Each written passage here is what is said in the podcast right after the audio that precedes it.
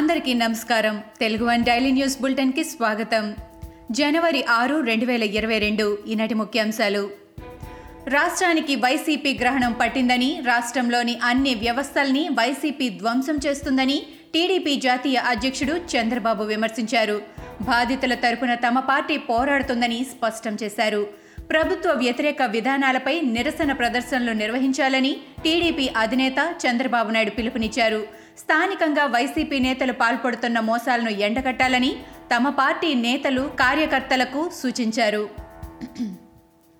YS జగన్కు ఓటేసి ప్రజలు తప్పు చేశారని తెలుగుదేశం పార్టీ రాష్ట్ర అధ్యక్షుడు అచ్చెన్నాయుడు అన్నారు. జగన్ చరిత్ర తెలిసి మరీ ప్రజలు ఓటేశారని అన్నారు. టీడీపీని లేకుండా చేసేందుకు వైసీపీ చాలా ప్రయత్నాలే చేసిందని అన్నారు. వైసీపీ తరహాలో టీడీపీ గాలికి పుట్టి గాలికి పెరగలేదని అన్నారు. దేవాలయం లాంటి పార్టీ కార్యాలయంపై దాడి చేయడానికి వైసీపీ నేతలకు సిగ్గులేదా అని ప్రశ్నించారు. సిటీ మున్సిపల్ కార్పొరేషన్పై ప్రజాభిప్రాయ సేకరణలో తొలి రోజున అధికారులకు రాజధాని రైతులు షాక్ ఇచ్చారు. ప్రభుత్వ ప్రతిపాదనను కురగల్లు గ్రామస్తులు ఏకగ్రీవంగా వ్యతిరేకించారు. తూళ్ళూరు మంగళగిరి మండలాల్లోని పంతొమ్మిది గ్రామాలతో Amaravati capital city municipal corporation ఏర్పాటు చేయాలనే ప్రతిపాదనను ప్రభుత్వం తెరపైకి తీసుకొచ్చింది. దీనిని కురగల్లు గ్రామస్తులు ఏకగ్రీవంగా వ్యతిరేకిస్తూ నిర్ణయం తీసుకున్నారు. పశ్చిమ గోదావరి జిల్లా పెనుమంట్ర మండలం మార్టేరు హౌసింగ్ లేఅవుట్లో గృహ నిర్మాణ లబ్ధిదారులతో మంత్రి రంగనాథరాజు ముఖాముఖి నిర్వహించారు. లేఅవుట్లో జరుగుతున్న ఇళ్ళ నిర్మాణాన్ని మంత్రి పరిశీలించారు. గృహ నిర్మాణాలలో నిర్లక్ష్యంగా వ్యవహరించిన అధికారులపై ఫైర్ అయ్యారు. పనులు చేయించకుంటే సెలవు పెట్టి వెళ్ళిపోవచ్చని అన్నారు. మూడు వారాల వరకు నర్సారావుపేట మున్సిపల్ ఎన్నికలు జరపొద్దని హైకోర్టు ఆదేశించింది. నర్సారావుపేట మున్సిపాలిటీలో విలీనమయ్యే గ్రామాల్లో ఓటర్లు మళ్ళీ పురపాలక సంఘంలో ఓటు హక్కు వినియోగించడంపై హైకోర్టులో పిటిషన్ దాఖలైంది. అలాగే వార్డుల రిజర్వేషన్ హేతుబద్ధంగా జరగలేదని పిటిషనర్ పేర్కొన్నారు. రాజకీయ పక్షాలకు ఓటర్ల జాబితా కూడా ఇవ్వలేదని పిటిషనర్ తరపు న్యాయవాది నర్రా శ్రీనివాస్ తెలిపారు.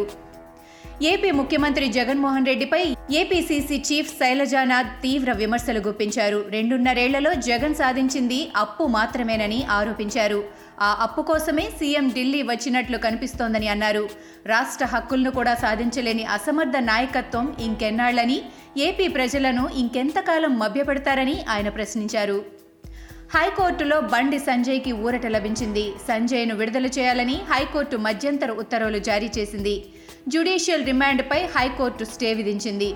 వ్యక్తిగత పూచి నలభై వేల బాండ్పై విడుదల చేయాలని జైళ్ళ శాఖ డీజీని హైకోర్టు ఆదేశించింది. కోవిడ్ నిబంధనలను ఉల్లంఘించారని రిమాండ్కు ఆదేశాలు ఇవ్వడం సరికాదని హైకోర్టు పేర్కొంది. ప్రభుత్వానికి నోటీసులు జారీ చేసింది. తదుపరి విచారణను ఈ నెల ఏడుకు హైకోర్టు వాయిదా వేసింది. బీజేపీపై మంత్రి కేటీఆర్ నిప్పులు చెరిగారు. రాష్ట్ర ప్రభుత్వం సీఎం కేసీఆర్పై మంగళవారం బీజేపీ జాతీయ అధ్యక్షుడు జేపీ నడ్డా చేసిన వ్యాఖ్యలను ఖండించారు. ప్రజాస్వామ్యం గురించి మాట్లాడేందుకు నడ్డాకు సిగ్గుందా అని కేటీఆర్ నిలదీశారు. కేసీఆర్ పట్ల జేపీ నడ్డా వ్యాఖ్యలు హేయంగా ఉన్నాయని అన్నారు. బండి సంజయ్కి జేపీ నడ్డాకు పెద్ద తేడా ఏమీ లేదన్నారు. తెలంగాణలో కుటుంబ పాలన అని కువిమర్శలు చేస్తున్నారని అన్నారు. భద్రతా లోపం కారణంగా ప్రధాని నరేంద్ర మోడీ పాల్గొనాల్సిన పంజాబ్లోని ఫిరోజ్పూర్ ర్యాలీ రద్దయినట్లు హోం మంత్రిత్వ శాఖ ఒక ప్రకటనలో తెలిపింది. ప్రధాని కాన్వాయ్ ఒక ఫ్లైఓవర్ దగ్గరకు చేరుకునేటప్పటికీ కొందరు నిరసనకారులు రోడ్డును దిగ్బంధించినట్లు గుర్తించారు. ప్రధాని ఫ్లైఓవర్ పైనే పదిహేను నుంచి ఇరవై నిమిషాలు చిక్కుకుపోయారు. ప్రధాని భద్రతకు సంబంధించిన కీలకమైన లోపమని హోం మంత్రిత్వ శాఖ ప్రకటనలో పేర్కొంది. భద్రతా కారణాల రీత్యా ప్రధాని నరేంద్ర మోడీ ఫిరోజ్పూర్ ర్యాలీ రద్దు కావడం తిరిగి బటింటా విమానాశ్రయానికి ఆయన చేరుకోవడం వంటి ఘటనలు బుధవారం పంజాబ్లో చోటు చేసుకున్నాయి. ప్రాణాలతో బటిండా విమానాశ్రయానికి చేరుకున్న మీ ముఖ్యమంత్రికి థ్యాంక్స్ అని ప్రధాని మోడీ ఈ సందర్భంగా అధికారులతో అన్నట్టు ఏఎన్ఐ వార్తా సంస్థ ట్వీట్ చేసింది. ఇవి ఈనాటి ముఖ్యాంశాలు. మరికొన్ని ముఖ్యాంశాలతో మళ్ళీ రేపు కలుద్దాం. ఈ షోని క్రమం తప్పకుండా వినాలనుకుంటే మీరు ఈ షో వింటున్న ప్లాట్ఫామ్లో కానీ లేదా Google podcast Apple podcast Gaana మరియు ఏ ఇతర పాడ్కాస్ట్ యాప్లోనైనా సెర్చ్ చేసి సబ్స్క్రైబ్ అవ్వండి. కొత్త ఎపిసోడ్ వచ్చినప్పుడు మీకు అప్డేట్ వస్తుంది. అంతవరకు సెలవు నమస్కారం.